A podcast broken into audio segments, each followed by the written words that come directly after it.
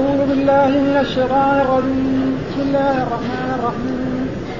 ولكم نصف ما ترك أزواجكم إن يكن لهن ولد فإن كان لهن ولد فلكم الربع مما ترك من بعد وصية يوصين بها أو دين ولهن الربع مما تركتم إن لم يكن لكم ولد فإن كان لكم ولد فلهن الثمن مما تركتم من بعد وصية توصون بها أو دين وإن كان رجل يورث كلالة أو امرأة وله أخ أو أخت فلكل واحد من السدس فإن كانوا أكثر من ذلك فهم شركاء بالثلث بعد وصية يوصى بها أو دين يوصى بها أو دين غير مضار وصية من الله الله عليم حليم حدود الله ومن يطع الله ورسوله في جنات تجري من تحتها الأنهار خالدين فيها وذلك الفوز العظيم.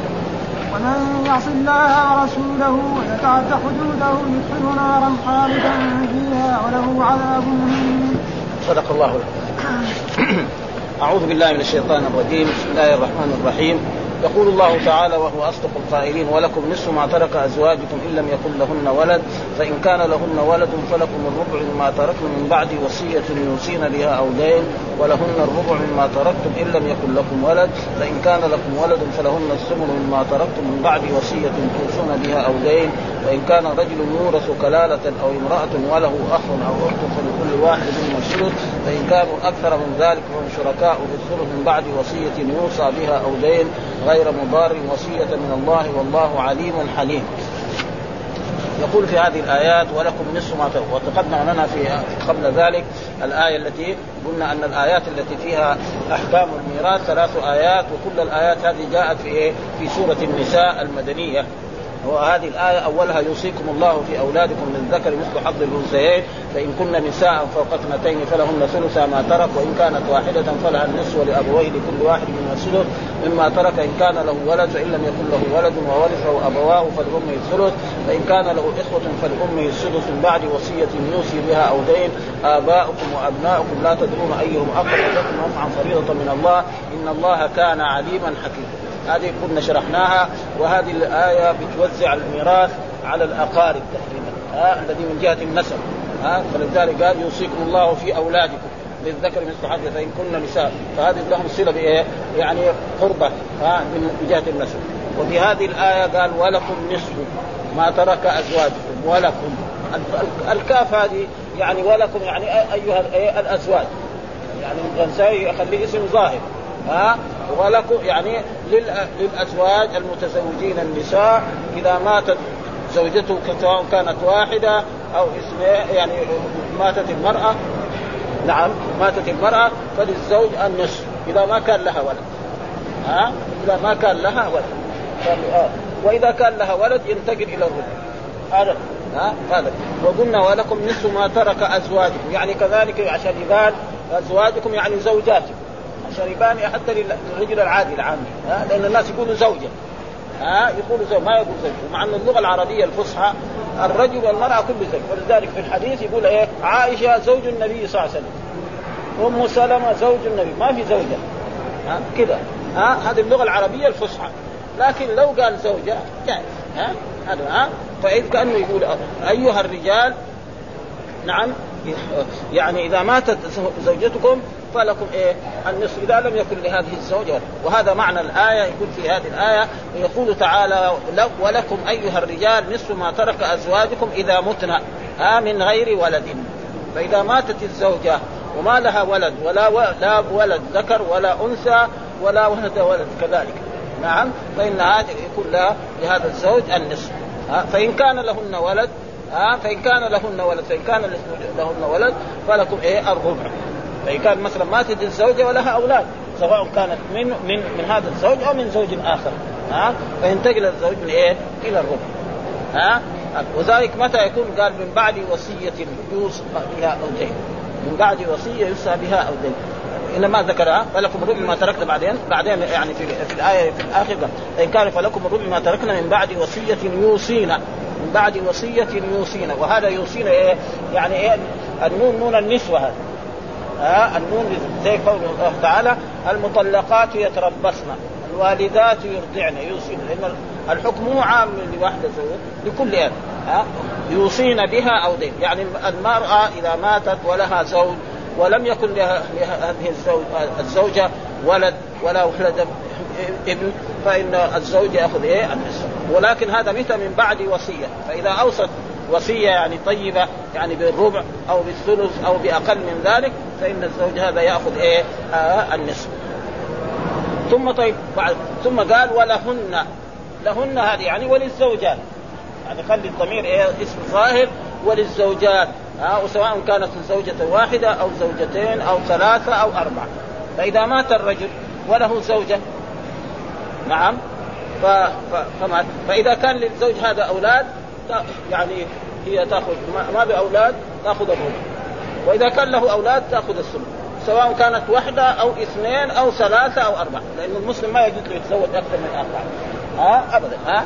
فإذا سواء كانت واحدة تأخذ يعني بعد أولاد الربع وإذا كان له أولاد فإذا كانت زوجتين برضهم يختصموا الثمن إذا كانوا ثلاثة يختصموا هذا. وهذا كذلك من بعد وصية يوصى بها أو دين ها؟ يعني هذا. هذا معناه ولكم النصف يعني ولكم أيها الرجال النصف مما ترك أزواجكم يعني مما ترك زوجاتكم. ها؟ والزوجه دائما يقال زوج. وهو في اللغة العربية موجود ألفاظ دائما لا فرق بين المذكر والمؤنث. وهذا موجود كثير في اللغة العربية. مثال ذلك مثلا الناس يقولوا يعني المرأة الكبيرة يقولوا عجوزة. لا اللغة العربية يقول عجوز. والقرآن ذكر إيه؟ نعم. ذكر يعني عجوز ما ذكر عجوز على إيه؟ يعني هذا تقريبا اللغة العربية ولكن إذا قيل زوجة فهذا إما أهل الميراث الذي يشتغل في هذا العلم فيقول دائما يقول إيه؟ هلك هالك عن عن ولد وعن زوجة وعن زوجة عشان إيه؟ يصير في فرق بين إيه؟ ها؟ هذا عشان بهذه الطريقة. ولذلك هنا يقول ها؟ ولكم نصف ما ترك أزواجكم إن لم يكن لهن ولد. وقلنا الولد المراد به الولد سواء ذكرا أو أنثى أو ولد الولد. ها؟ دائما يطلق على هذا. ها فإن كان لهن فإن كان لهن ولد يعني كان للزوجات ولد فلكم الربع. فينتقل الزوج من إيه؟ من من النصف إلى الربع. مما تركنا يعني مما تركنا إيه؟ الزوجات. لأنه هذا حكم عام مما ترك هي واحدة. ها؟ من بعد وصية يوصين بها من بعد وصية يوصين بها أو دين. وقلنا قدم الوصية الدين أول مقدم. يعني إذا مات الإنسان أول شيء يعني يبذل من ماله ويصرف من ماله تجهيزه. ها ما يتعلق بالكفن وبالدفن وبغير ذلك ثم بعد ذلك الدين ثم بعد ذلك الميراث. ولكن هنا قدم الوصية. ليش قدم الوصية؟ لأن الدين له من يطالب. أما الوصية قد ينكر الورثة. يقول ليس لك دين. فإذا قال ليس لك دين يجي يجي الشهود مثلا يشهدوا إنه له دين ها؟ وإلا أول الدين وإن كان أما الوصية قد ينكرها مثلا الأولاد يقول لا والدنا ما وصى. أخونا ما وصى جدنا ما وصى. ها؟ فلذلك قدم عشان يعتنى بها وتسلم إيه وبشرط أن يوصي هذا هذه الوصية ما يكون فيها أذى لايه للورثه، يعني واحد يبغى يعرف إنه بيموت يقوم يقول مثلا آه أنا أوصي بايه لورثة، ممنوع لا وصية لوارث، لكن هو يقوم يساوي إيه؟ يتحايل، يقول إن لولدي هذا يعني ذمتي له خمسين ريال. خمسين, خمسين ألف ريال أو عشر ألاف ريال أو مئة ريال أو مئة ريال. وهو ما هو صادق. عشان إيه يصير بعدين الورثة إيه ينقص؟ حقه عشان هذا يصير يزيد بهذه الطريقة بهذه الفلسفة الكذب هذا يقوم يزيد. فهذا لا. فإذا كانت الوصية لله في حق الله ودائما الوصية تكون لغير الإيه الورثة. ها كأنه جاء في الحديث لا وصية لوارث. ها؟ ها. فإذا كان يعني هذا فان كان لكم ولد فلهن الثمن مما تركتم من بعد وصيه توصون بها أو دين توصون معناته توصون دحين الواو والجماعه يعني إيه يوصي بها إيه الأزواج ها توصون بها أو دين ثم قال وإن كان رجل يورث كلالة إيش معنى الكلالة؟ الكلالة أصل الكلالة معنى زي, زي الإكليل الذي يحيط بالإنسان يعني يسمى إيه إكليل وهذا معناه يعني يموت الرجل وليس له لا أصل ولا فرع. فيسمى كلاله ها يموت شخص ما وما له لا أب نعم ولا جد ولا أولاد ولا أولاد الأولاد. فهذا يسمى إيه؟ كلالة في اصطلاح العلمي ها؟ والله ذكر هنا كلالة وذكر في آخر السورة كلالة يستفتون قل لا يفتيكم في الكلالة. ان امرؤ هلك ليس له ولد وله أخت فلا نصف ما ترك وهو يرثى إلا بلا ولد. فإن كانت اثنتين فلهما الثلثان مما ترك وإن كانوا إخوة رجالا ونساء فللذكر مثل حظ الأنثيين يبين الله لكم أن تضلوا والله بكم فهذا معنى الكلالة. ها؟ يموت شخص ما وليس له لا أصل ولا فرع. إيش الأصل؟ الأب والجد والجد إلى فوق. يعني ويموت كذلك وليس له لا ولد ولا ولد ولد وهذا يسمى كلام. فإذا كان كذلك ما هو الحكم؟ فهذا معناه الذي يبينه الرب سبحانه وتعالى آه وإن كان رجل يورث كلال أو امرأة وله أخ أو أخت سواء كان رجل أو امرأة وله أخ أو أخت. يعني له أخ أو أخت. فلكل واحد منهم يعني كل واحد منهم يأخذ السدس. يأخذ إيه؟ السدس. فإن كانوا أكثر وهنا كذلك المراد إن كان له أخ أو أخت يعني من أم. يعني بل بعض القراء يقول يعني سعد بن أبي وقاص وغيره كان يقرأ يعني أخ أو أخت من ام لكن القراءة الآن السبعية الموجودة عندنا في المصاحف ما في اخ لكن هذا من فسر العلماء. ها والصحابة رضوان الله تعالى عليهم. فاذا الصحابه فسروا يعني مو أخ شقيق هنا ولا أخت شقيقة ولا أخ لأب ولا أب. إنما أخ إيه أخ أو أخت لأم. فإذا فسر الصحابة أو التابعين أو فلا يقول وقرأ وقرأ بعض الصحابة وله أخ أو أخت من أم. خلاص ها؟ فإذا المراد بالأخ والأخت هنا في هذه الآية إيش المراد؟ الأخ من إيه؟ من الأم. ومعلوم هذول الأخ من الأم لهم فرضان. إما إذا كانوا واحدة كل واحد يأخذ السدس. يعني المال حقه قدر إيه؟ مثلا يصير لهم السدس. فإن كانوا أكثر من ذلك يعني كان مثلا مات له خمسة إخوان من الأم. برضه يجتمعوا يصيروا كلهم يأخذوا السدس ها؟ ما في زيادة. بخلاف مثلا الأخ لأب والأخ الشقيق هذا في مرات يأخذ المال كله. يموت إنسان ولا يترك له إلا أخ شقيق. ها؟ أو أخ لأب وما في غيره. أو في ناس لهم إيه؟ آه في زوجة. ها؟ أو أم تأخذ حتى والباقي هو يأخذ. أما هنا الأخ ما لهم إلا إيه؟ إلا يعني إما السدس وإما الثلث. فإذا كانوا عشرة فرض لهم الثلث. كانوا عشرين لهم الثلث. كانوا اثنين ثلاثة لهم وهكذا يعني ما, ما يخرج عن هذا. وهذا معناه يعني وإن كان رجل يورث كلالة أو امرأة وله أخ أخت لكل واحد منهما السدس. ها؟ فإن كانوا أكثر من ذلك. كانوا أكثر من ذلك فهم شركاء في الثلث متى؟ قال من بعد وصية. من بعد وصية وقلنا الوصية لازم ما تكون للورثة إنما تكون لإيه؟ للناس الأجانب. مثال لذلك شخص مثلا عنده أولاد وعنده أولاد فيوصي مثلا لأخته. أخته ما ترث. لعمته. يوصي مثلا آه يوصي لجده ويكون الاب موجود هذول أو يوصي لأولاده لكن بشرط إيه؟ يكون إيه؟ بالإنصاف يعني ما يروح إيه؟ يضيع الورثة وبشرط إذا أراد يوصي ما يوصي إلا بإيه؟ بالثلث أو أقل من الثلث ولذلك جاء في حديث عن رسول الله صلى الله عليه وسلم أن الرسول صلوات الله وسلامه عليه زار سعد بن أبي وقاص في حجة الوداع وكان مريضا فقال له فقال سعد بن أبي وقاص يا رسول الله أنا عندي مال كثير ولا يرثني إلا ابني. يعني عندي مال كثير يعني لابد عنده من الذهب وعنده كذا وعنده كذا ولا إلا. افاتصدق بمالي للفقراء؟ قال له الرسول لا. قال له الشطر؟ قال له لا. قال له الثلث؟ قال والثلث كثير. إنك إن تذر ورثتك أغنياء خير من أن تذرهم عاله يتكففون الناس. يعني الإنسان يترك أولاده يوزع ماله كله وبعدين يجي أولاده يشحتوا؟ لا. ها ابدا. ما يصح لهم. فإذا أراد يوصي يوصي بإيه؟ بالربع أو بالثمن أو بأقل من ذلك. وإذا كان مره كثير أي الثلث لا يزيد عن الثلث. فإذا زاد عن الثلث لا يجوز له. فإذا الورثة نعم أمضوه فلذلك يكون. وإذا ما أمضوه يعني لازم نأخذ إيه؟ ما زاد عن الثلث. وهذا معنى الآية. ثم قال من غير مضار وصية من الله.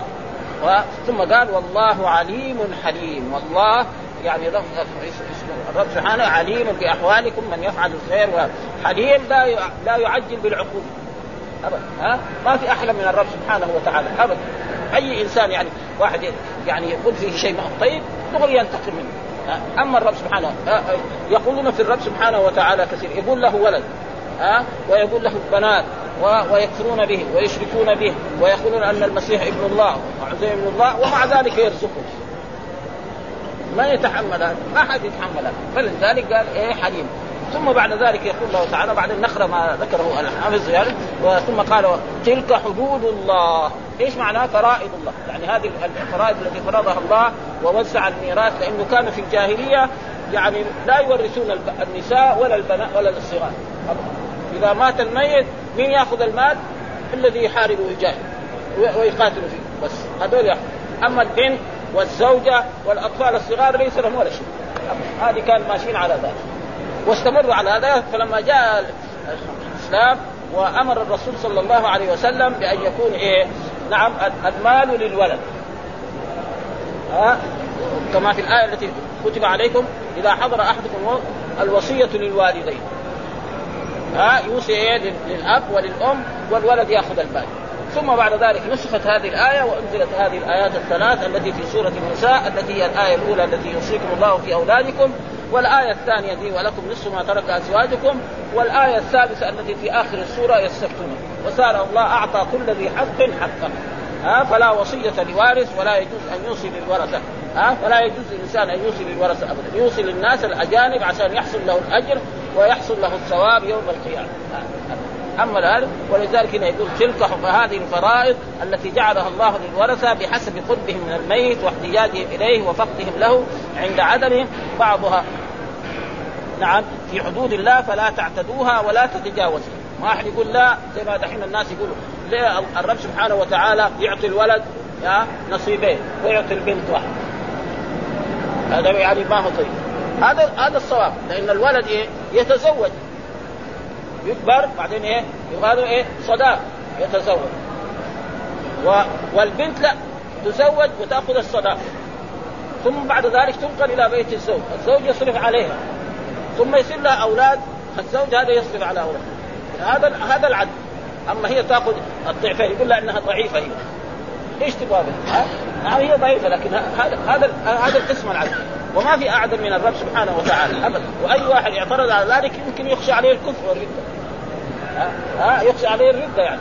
هذا حكم الله ولذلك في, هذه الآية يقول تلك حدود الله ومن يطع الله ورسوله. يطع الله ورسوله فيما أمر به بأن أعطى كل ذي حق حقه فلا وصية لوارث وأن لا يعترض على ذلك. قال يدخله جنات يدخله يوم القيامة جنات يعني الجنات قلنا دار الكرامة التي أعدها الله لعباده المؤمنين. هذه معنى الجنات دائما في القرآن إذا جئت جنات يعني دار الكرامة التي أعدها الله لعباده المؤمنين فيها من النعيم ما لا عين رأت ولا أذن سمعت ولا خطر على خلق البشر. وفيها يعني ماء غير آسن وأنهار من لبن لم يتغير طعمه وأنهار من خمر وفيها الحور العين وفيها وفيها كل شيء. ما يحتاجه الانسان وما ترد به نفسه تجري من تحتها الأنهار يعني من تحت دورها الأنهار. ها؟ الأنهار هذه خالدين فيها يعني ماكثين فيها.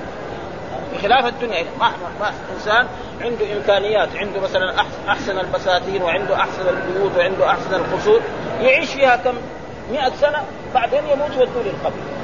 ما فيش كلام. يعني ما يمكن إيه؟ استمرار. ابدا. أو تسلم منه.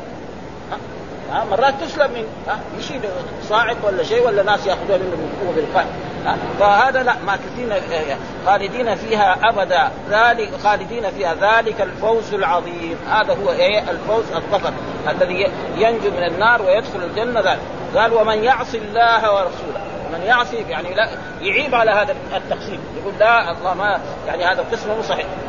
ها إنه القسم لازم المرأة تعطى أكثر أو الولد يعطى أقل أو كذا وكذا وهذا فيه خطورة ومن يعص الله ويتعدى حدوده يعني ما أمر به وما بينه في كتابه ها يدخله نارا خالدا فيها يدخله نارا خالدا فيها. يخلد في النار. الكافر يخلد في النار. أما المؤمن لا يخلد في النار. المؤمن إذا كان عصى الله وارتكب ذنبا فأدخله الله في النار فإنه يعذب على قدر ذنبه ثم يخرجه الله من النار إما بشفاعة النبي صلى الله عليه وسلم أو بشفاعة غيره من الأنبياء والرسل على كل حال مآله إلى الجنة. لأنه جاء في أحاديث مرت علينا سيخرج من النار من كان في قلبه مثقال ذرة من إيمان. مثقال حبة من إيمان. إلى غير ذلك آه وله عذاب مهين. وله عذاب هذا الشخص الذي يفعل ذلك مهين. ولأجل ذلك جاء في حديثنا عن رسول الله صلى الله عليه وسلم أخرجه الإمام أحمد إن الرجل لا يعمل بعمل أهل الخير سبعين سنة.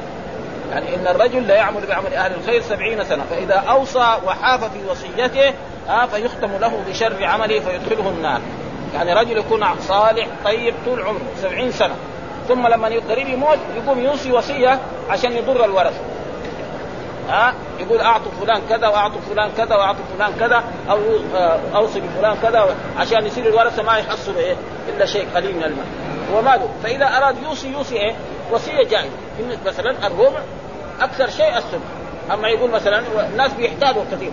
يعني رأينا هنا في هذا البلد مرات مثلا رجل يبغى حتى لزوجته يبغى يعطيها شيء. يقول أن هذه العمارة نعم ما هي عمارته ها؟ آه إنما أنا بعتها لزوجتي وأستلمت منها كذا بهذه الطريقة. يحتاج بهذه الطريقة. ها عمارة ضخمة يكون مثلا هو عنده أولاد من زوجه ثانية وهذه تزوجها بعد ذلك وصار يبغاها طيب. فيقول يساوي كذا يقول هذه العمارة نعم يجي مثلا يجي في, في, كاتب عدل. يقول أنا هذه اعطيت أوصيتها للزوج يقولوا لا ما يبغى. ما يبغوا يسجلوا هذا. فيقول لا أنا بعتها. واستلمت المبلغ. ما يقدروا يجيب الفلوس ورينا ها؟ استلمت لها خمسين ألف ريال. مئة ألف ريال استلمتها منها خلاص. إيش بده يساوي كاتب عليه يكتبها وهي كلها تقريبا. الله مطلع. ما في حرام على الشخص. ما في ما يدري هو هو, هو حرام عليه لكن الشخص الحاكم اللي كتابة عدل ما يدري عن هذا يقول لك أنا استلمت المبلغ منه. ويجيب شهود. ها؟ أما هو حرام عليه. هذا كذا يحتال بهذه الطريقة يعني. ها فلذلك أو يوصي لناس. مثلا يوصي لفلان ولفلان ولفلان عشان بعدين الورثه لما يجوا مثلا كان يعني ميراثه مثلا ما تركه من المال مثلا خمسين. فيوصي لذا ويوصي لذا ويوصي لذا ويوصي لذا بعدين يصير إيه 20 ولا 30 ها فهذا لا. أما لو يوصل بالربع خمس بالثلث أو بمبلغ من المال ولو شيء قليل فإن في ذلك له الأجر وله الثواب. هذا معنى الايات ولذلك يقول في هذا الآية إن الرجل يعمل بعمل أهل الخير سبعين سنة فإذا أوصى وحاف في وصيته فيختم له بشر عمله فيدخله النار. وإن الرجل يعمل بعمل أهل الشر سبعين سنة فيعدل في وصيته فيختم له بخير. نعم فيدخله الجنة. ثم قال ثم يقول أبو هريرة اقرأوا إن شئتم تلك حدود الله إلى قوله عذاب مهين. فذلك يجب إيه أن الوصية وهذه وهاتان الآيتان بتبين إيه الميراث. والآية الأخيرة تأتي في آخر السورة وهذا ما يقوله الرب سبحانه وتعالى في هذه الآيات ولكم نصف ما ترك أزواجكم. يقول تعالى ولكم أيها الرجال نصف ما ترك أزواجكم إذا متن من غير ولد فإن كان لهن ولد فلكم الربع ما تركن من بعد الوصية أو الدين. وقد تقدم أن الدين مقدم على الوصية وبعده الوصية ثم الميراث وهذا أمر مجمع عليه بين العلماء وحكم أولاد البنين وإن سفروا حكم أولاد الصلب.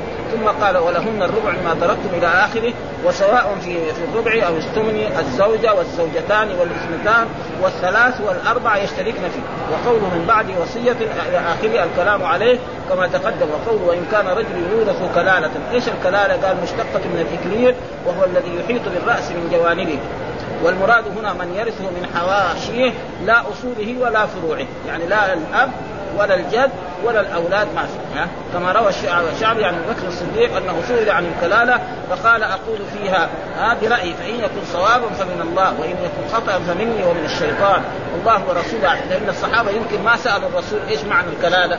فلما الرسول صلى الله عليه وسلم فلازم هم إيه يبحثوا هذه الأبحاث فسئل أبو بكر الصديق رضي الله تعالى عنه ما معنى الكلالة؟ فقال لهم أنا أقول لكم برأيي يعني هذا رأي إن تقبلوه اقبلوه ما تقبلوه بكيف؟ يعني ما ما عندي يعني نص من الله أو رسوله صلى الله عليه وسلم في ومعلوم أن الاحكام تؤخذ عن رسول الله فأنا أقول معنى الكلالة. يعني الكلالة من لا ولد له ولا والد من لا ولد له ووالد يموت وليس له ولو ورث اخرين قال فان يكن صوابا فمن الله وان يكن خطا فمني ومن الشيطان والله ور... الكلال من لا ولد له ولا والد. فلما ولي عمر قال إني أستحي أن أخالف أبو بكر في رأي راه وكان هذا رأي. ثم الصحابة وافقوا على ذلك. ممن وافق على ذلك يعني كثير من أصحاب رسول الله صلى الله عليه وسلم. يعني قال عن محمد بن زيد عن سفيان عن سليمان الأحول وقال سمعت ابن عباس يقول كنت آخر الناس عهدا بعمر فسمعت يقول القول ما قلت وما قلت وما الكلام من لا ولد له ولا والد وهكذا قال علي علي وابن مسعود وصح عن غير واحد عن ابن عباس وزيد بن ثابت وبه يقول الشعبي والنخعي والحسن وقتادة وجابر بن زيد والحكم وبه يقول أهل المدينة وأهل الكوفة والبصره وهو قول الفقهاء السبعة والأئمة الأربعة وجمهور السلف والخلف بل جميعهم وقد حكى الإجماع عليهم غير واحد منه. وورد فيه حديث مرفوع قال أبو الحسين بن الالبان وقد روي عن ابن عباس ما يقال. بعضهم قال إيه ابن عباس في رواية ثانية انه من لا ولد له بس. والصحيح لا من لا والد له ولا والد. هذه هي الكلالة. يموت إنسان لا له أب ولا جد ولا ولد ولا ولد. هذا صحيح. روي عن ابن عباس رواية ثانية أنه بس من لا ولد له. وهذا تقريبا يعني ابن عباس رجع عن ذلك. وهذا كثير يعني في مسائل علمية فيجتهد فيها الصحابة رضوان الله تعالى عليهم وقد حصل ذلك أن عبد الله بن مسعود بينما كان يوما في مجلس العلم جالس وجاء رجل وسأله قال إن رجلا منا تزوج امرأة ولم يفرض لها صداق نعم ولم يدخل بها وتوفي يعني رجل من المسلمين تزوج امرأة وقبل أن يدخل بها مات وما فرض لها صداق. ما هو الحكم؟ بصفتك أنت من أصحاب رسول الله العالم. عبد الله بن مسعود نظر في القرآن نظر في السنة الأحاديث اللي يعرفها ما وجد شيء. قال لهم أنا أبغى أقول فيها بقول. يعني إيه؟ يعني فتوى زي ما أقول يعني أنا أقول لكم يعني إن تبغوا اخذها ما تبغوا ما عندي نص. قال هذه المرأة عليها العدة. اعتد أربع اشهر وعشر أيام. لأنه دخل بها. ها ولها صداق امثال ولها الميراث. حكم ها لكن هذا إيه؟ يعني تقريبا يعني فتوى. ما تبغوا قام واحد من الجالسين عنده في الدرس قال له أشهد بالله أن رسول الله حكم مثل حكمك هذا. في بروع بنت واشم. رجل منا من الأنصار تزوج امرأة ولم يدخل بها و... ومات فجينا لرسول الله وحكم بها. في بروع بنت واشم والحديث صحيح في مسلم. آه فصار دحين وجب إيه وكذلك دحين أبو بكر الصديق يقول يمين آه الكلالة معناه من لا ولد له ولا والد. يعني كان ما عندهم رسول الله والصحيح هو هذا وهذا تقريبا ف... ف... ولعل الراوي ما فهم عنه وقوله وله أخ أو أخت أي من أم. من هذه الآية يعني إيه أخ أو أخت من مو شقيق ولا لأب. لازم إيه نفهمها ولكن ما نقدر نحطها في القرآن. ها؟ أيوه. ها؟ ها, ها؟ كما في قول بعض السلف منهم سعد بن أبي وقاص وكذا فسره أبو بكر الصديق وفيما رواه قتادة ولكل واحد منهم فان كانوا أكثر من ذلك فهم شركاء في الثلث واخوه آه إخوة الأم لا يخالفون بقية الورثة من وجوه أحدها أنهم يرثون مع مع من أدلوا به وهي الأم. آه الأم ترث وهم يرثون. الثاني أن ذكورهم وإناثهم في الميراث سواء. بخلاف الأحكام الشرعية الثانية. الذكور والإناث إيه؟ في خلق. يعني في إيه؟ في أشياء إيه؟ الثالث أنهم لا يرثون إلا إن كان ميتهم يورث كلاله ها؟ يكون ما في لا أب ولا إيه؟ ولا ولد. فلا يرثون مع أب ولا جد ولا ولد ولا ولد ابن. الرابع أنهم لا يزادون عن الثلث وإن كثروا. لو كانوا 100 ما يأخذ إلا الثلث. ابدا. خلاص. يعني احكام وقال ابن أبي حاتم كذلك قال قضى عمر أن ميراث الإخوة من الأم بينهم للذكر مثل حظ الأنثى. ها أن ميراث الإخوة من الأم بينهم للذكر مثل حظ الأنثى. قال الزهري ولا أرى عمر قضى بذلك حتى علم ذلك من رسول. وهذه الآية هي التي قال الله تعالى فإن كانوا أكثر من ذلك فهم شر وهذا كذلك ما أخذ به العلماء. يعني قد يكون ما هي رواية صحيحة. واختلف العلماء في المسألة المشركة وهي زوج وأم وجدة واثنان من ولد الأم وواحد أو أكثر من ولد الأبوين. فعلى قول الجمهور للزوج النصف وللأم أو الجد السدس. وللولد ولولد الأم الثلث ويشاركهم فيه ولد الأب والأم فيما بينهم من إيه؟ لأنه إذا قالوا مثلا يعطوا بس لأنه في بعض الناس لما يجي يختلف يجوا أولاد في إخوان لأب وفي أخوة القرآن نص على الإخوة للأم بالثلث اذا كانوا كثير طيب الإخوة هذول اقرب ليش ما يعني؟ قالوا لهم قالوا احسبوا أبونا مثلا حمار نشترك مع الأم ولا لا؟ هذه يعني معهم اخوه يجب على حقول الام الاخوه من الام ياخذوا والإخوة الاب ما ياخذوا فكروا الصحابة وكذا. فقالوا لا خلاص أشركوهم. لو فرض كده يشركوهم كلهم. وهذه مسألة يعني تقريبا ولا ينزل من هذا علم الفرائض إلا إيه؟ بيقرا الكتب حقت مثل الرحبية.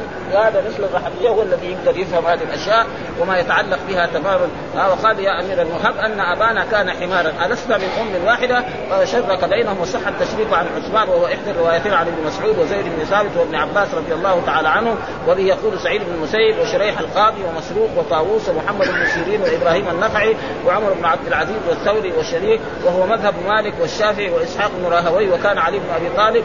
لا يشرك بينهم بل يجعل الثلث لأولاد الأم ولا شيء لأولاد الأبوين. يعني مسألة خلاف. والحال هذه لأنهم عصوا وقال وكيع بن الجراح لم يختلف عنهم في ذلك. وهو قول أبي بن كعب وأبي موسى الأشعري وهو المشهور عن ابن عباس وهو مذهب الشعبي وبعضهم يعني ما الإخوة للأب. بس. وبعضهم يعني مسألة خلافية والمذاهب يعني تقريبا حصل فيها اختلاف في إيه في هذه المسألة. وأبي يوسف ومحمد بن الحسن والحسن بن زياد وزفر والإمام أحمد ويحيى بن آدم ونعيم بن حماد وأبي ثور وداوود بن علي الظاهري واختاره أبو الحسين بن لبان الفرضي رحمه الله تعالى في كتابه الايجاز يعني تقريبا هو هذا. قال من بعد وصية يوصى بها أو دين غير لتكن وصيته على العدل لا على الإضرار والجور والحيف أن يحرم بعض الورثة أو ينقصه أو يزيد على ما فرض الله له من الفريضة فمن سعى في ذلك كمن ضاد كان كمن ضاد الله في حكمه وشرعه ولهذا قال ابن أبي حاتم حدثنا آه، قال الإضرار في الوصية من الكبائر.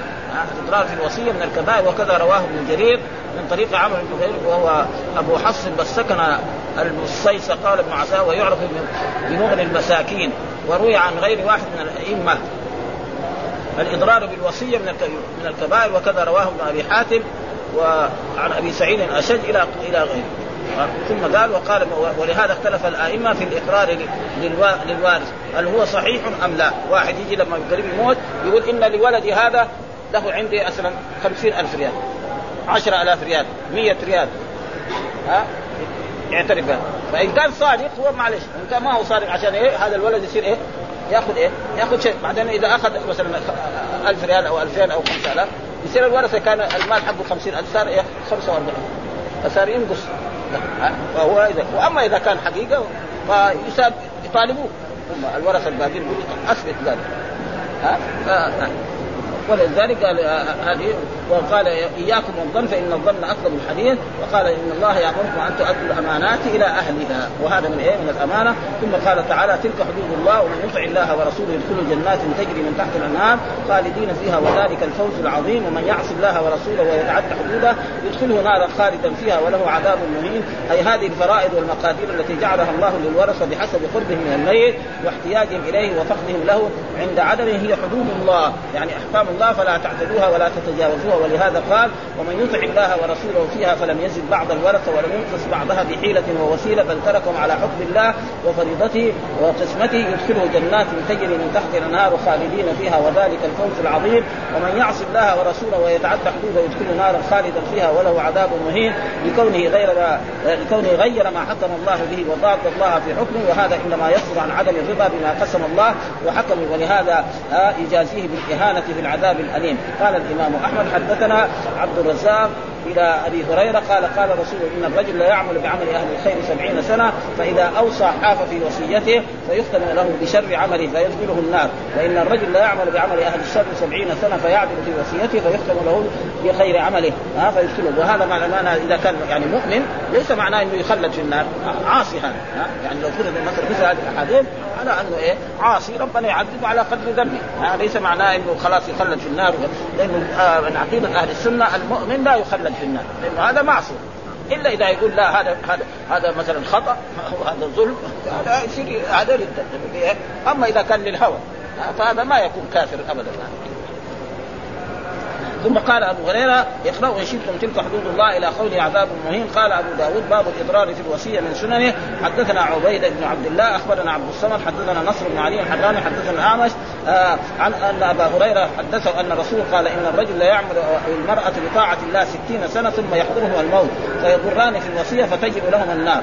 وقال قرأ قرأ علي أبو هريرة هنا من بعد وصية يوصى بها أو دين غير مضار وصية من الله حتى بلغ ذلك الفوز العظيم. ثم قال ومن يعص الله ورسوله وتلك حدود الله ومن يطع الله ورسوله يدخل الجنات. تجري إلى ذلك ذلك الفوز العظيم. ولذلك يجب ان الإنسان يعني لا لا, لا يجوز في هذه الأشياء ويعطي كل ذي حق ومؤذن حديث واكمل وقال الترمذي حسن غريب وسياق الإمام أحمد أتم وأكمل. والحمد لله رب العالمين وصلى الله وسلم على نبينا محمد وعلى آله وصحبه وسلم. ما شاء الله. الله خير. الشيخ الدعوة الصالحة. مالكية يقول هسه هناك الإمام مالك يعني واحد يقول العقد بين الآية والسنة. يعني هو يقول مثلا فما هنا مثلا عندكم لا ابدا نحن لا الطلبة بالآية أيوه لأنه الأصل الأحكام الشرعية تؤخذ من الكتاب والسنة. نعم. أبدا تؤخذ من الكتاب والسنة. وكل الأئمة أخذوا من الكتاب والسنة. هم بس عشان قالوا إيه إنه ما في يعني اجتهاد. يعني هم دول العلماء اللي قرأوا ما قرأوا السنة قرأوا كتب الفقه وقالوا مثلا ما في اجتهاد. الاجتهاد انقطع. وهذا غلط. يعني الاجتهاد انقطع ابدا. مسائل علمية الآن حتى الآن يعني إذا اجتمعوا العلماء ونظروا في مسألة علمية هكذا ونظروا فيها فهم يعني مستعصب. ثم أو التعصب للمذهب إنه الآن بعد ما ذهبت القرون الأولى صار التعصب للمذاهب مثلا تيجي دولة مثلا حنفية أو مالكية. يامر الناس كلهم يعرف أيام الأتراك. كل الموظفين الكبار كلهم لازم يكون حنفية. ولا ما يصير كذا ابدا. يعني هنا كان هذا المسجد يعني فيه خطباء ما في خطباء للمالكية ابدا. بعد ما حاربوا في زمن الأتراك سووا إيه؟ يعني أئمة للمالكية. بعد إيه؟ بعد ما حرق السلطان. هناك في تركيا. النور وجابوا أمر بهذا. ليه؟ لأن التعصب فيجي مثلا تشوف متى كان في إيه؟ المقامات الأربعة. مقامات الأربعة. شو يعني شو؟ مقام الحنفي مقابل الميزان كذا مرتفع فوق قد كذا مقام الشافعي لأنه أشراف في مكة. فوق زمزم مرتفع. مقام الحنبلي كناية عن سقيفة كده. سقف كده. يعني ما يجي مترين والحنبلي هذا إيه؟ الدولة سوت هذا كده. وكانت الناس المصلحين يريدوا أن هذه تزال. وجاء العمارة الجديدة فأزالها الله بكل هذا وراحت كل المقامات. يعني واحد الحين جاء له 20 سنة ما شافها لكن من اللي قال له 40 سنة شاف المقامات هذه موجودة. هذا مقام الشافعي لأنه إيه؟ الاشراف في مكه كان فوق زمزم. وهذاك مقام الحنفي لأن الدولة إيه تركية. وهذه هذه المقامات يعني تقريبا السفليه يعني ما يجي طولها قد كده سقيفه كده عادية يعني. كلام عادي منوره وصلح. فالتعصب للمذاهب هو اللي أدى هذا. وهذا تقريبا موجود يعني في كل وقت وفي كل زمان. وما خاص في المذهب هو اللي بيساوي هذا طيب يقول إذا كان حاجة ما وافق الشرع نظروا بها الحاجة اي حاجة ما توافق طيب فما حكمها؟ أيوه كده يعني هم الائمه كده قال. قال الإمام مالك كل يوم كان يبتدي درسه يقول كل شخص يؤخذ من قوله ويرد إلا كلام صاحب هذا القول. يعني والإمام الشافعي يقول اعرضوا كلامي على كلام. إن كان صواب فخذوا وإن كان فاضربوا به عن كذا هذا الأول بعدين هذا إيه؟ جو هذول المتأخرين وتعصبوا بالمذاهب هذا هو اللي ولذلك الآن خف. ما في يعني جزاك الله خير. ما أدري يا شيخ عن صحه جزاك الله خير. يعني الصلاه على النبي صلى الله عليه وسلم. الصلاة والسلام على سيدنا الانام الصلاه والسلام على سيدنا هل هذه صحيحة؟ يعني إيه؟ يعني يعني الصلاة هذه يعني لا الصلاة سجع سجع تكون خفيفة على اللسان بسرعة ما في هو الصلاة بأي صيغة لكن الصيغة الأفضل من الصلاة الإبراهيمية. ما في أفضل منها. طيب وهذه الصلاة؟ يعني ما نقدر نقول ممنوع المقصود يصلي على الرسول بأي صيغة لكن أيهما أفضل؟ صلاة اللهم صل على محمد وعلى آل محمد كما صليت على إبراهيم وعلى آل إبراهيم إنك اللهم بارك على محمد. واما إذا صلى بأي صيغة ما هو ممنوع جزاك الله. بالنسبة للدرس خطر في بالي مثلا هذا الإنسان مقطوع هو ما له لا أصل ولا فرع. طبعا بيكون له أخت فرضا إنه له أخت من أم. طبعا بيكون لها الثلث. لا و- من أم من من الام واحد ما لا الا السدس السدس طب الباقي الباقية المال؟ بقية المال إما يشوف أحد أقارب اللي يورث- يورث ذوي الأرحام يأخذ ذوي الأرحام ولا يأخذ بيت المال. هذا هذا بالنسبة. آه، في بعض الناس يعني مثلا بيكون عنده ولد يعني آه، يا إما يكون ضرير أو بيكون في عاهة. إيه. هل يجوز إنه يخصه؟ ما يجوز ابدا. في الميراث ما يعطي له من اول يعني يعطي له أشياء. يعني يساعده فيها مثلا بيبني يعطي له شيء يبني فيه أو يسكن فيه هذا ما ها. و- و- و- ثم ما لازم ما يعطي الاولاد إلا قد بعض حتى الذكور والإناث العطيه سوا يعني مثلا واحد يبغى يعطي مثلا يعطيها البنت آه، عشر مخازن والولد يعطي له عشر مخازن. يعطي له هذا 100 يعطي له هذا 100 ها عطيه كذا أما الميراث كذا وسعه الله ها ما يجوز يعني ابدا يعني اعطاء ولذلك جاء في الحديث ان الرجل أعطى كذا ما يعني ما قبل. أيوه. طيب بسم الله الرحمن هل ثبت أن أحدا مثلا ورث مثلا من الارحام؟ ها؟ يعني أيوه الأح- الإمام أحمد ومذهب الإمام أبو حنيفة. يورث ذوي الارحام إذا كان ما وجدوا هذول. لا في عهد إيه. الصحابه ما حصل هذا. لا في موجود في. القرآن يقول ذوي الأرحام بعضهم أولاد بعض هذا اخر من هذا. أخذوا من هذا. اي وفي يعني أدلة يعني تدل على ها؟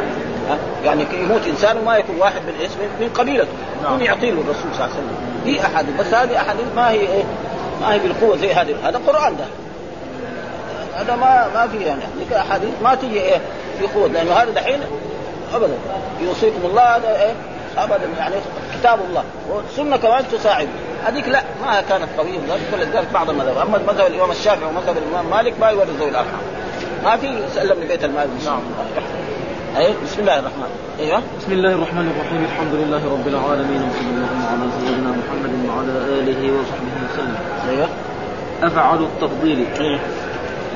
صغ من مصوغ منه للتعجب. أيوه. أفعل للتفضيل وأب وابلغ أبي. ها؟ وابلغ بي وابلغ بي نعم. طيب بسم الله الرحمن الرحيم أفعل التفضيل. هذا كذلك من المشتقات. من المشتقات إيه؟ اسم الفاعل اسم المفعول الصفة المشبهة. نعم كذلك أمثلة المبالغة. هذه بعد ذلك دحين أفعل التفضيل. أفعل التفضيل معناه أن شخص وشخص يكون في في شيء يعني في شيء واحد وواحد منهم يكون أفضل منه. مثلا نقول زيد أفضل من عمرو خالد أكرم من محمود. هذا كريم وهذا كريم وهذا يكون إيه؟ أكرم. منه هذا معنى أفعل التفضيل. ها يكون ها ويشتركان. ويكون هنا أنه يعني الفعل الذي يصاغ منه فعل التعجب هو الذي يصاغ منه فعل افعل التفضيل يعني لازم يصاغ من إيه؟ من فعل. وأن يكون الفعل ثلاثي. ها؟ وأن لا يكون مبنيا للمجهول. وأن يكون يمكن إيه؟ التفاضل فيه. ها؟ وأن يكون إيه؟ وأن لا يكون مثلا من فعل تام كمان. يعني تسعة. ذكر سبعة هناك. هي هذيك السبعة شروط لازم يكون فيها هذا فلو جاء مثلا آه، من اسم ما يصح. مثلا فلان الص من فلان. من لص. لا لص هذا إيه؟ اسم. ما يجوز افعل التقديم. كذلك حمار. ما يجوز. مثلا كذلك من فعل مثلا رباعي. دحرج يقول محمد أشد آه، آه، آه، أشد مثلا أشد دحرجة من خالد. بدون أشد يعني. ها فما ما يصح لازم الا يكون من هذا. فلذلك هذا صوغ من مصوغ منه للتعجب. الذي فيه الشروط اللي في التعجب هي ذكر هناك كم؟ سبعة. هي كان يعني ثمانية سبعه لأنه ذكر بس من من فعل وأن يكون ثلاثي وأن يكون يمكن منه آه، التعجب ولا يمكن التفاوت فيه وأن لا يكون مبني للمجهول. إلى غير ذلك هذيك الآيات وافعل التفضيل وأبلغ به. يعني إذا كان ما يجوز لا, لا يجوز التعجب لا يجوز منه إيه؟ أفعل التفضيل ابدا. ها؟ وأبلغ. ها, ها؟ فمثل دحرج ومثل استخرج. ها؟ هذا كله ما وانكسر. مثلا يقول فلان إيه؟ أشد انكسارا أو هذا. ما يصح يعني. لازم لازم يكون إيه؟ مستوفي الشروط المتقدمه يصاغ من الأفعال التي يجوز يجوز التعجب منها. إيه. للدلاله على التفضيل. إيه. وصف على وزن أفعل. على وزن أفعل. إيه. فتقول زيد أفضل إيه. من عمرو. إيه.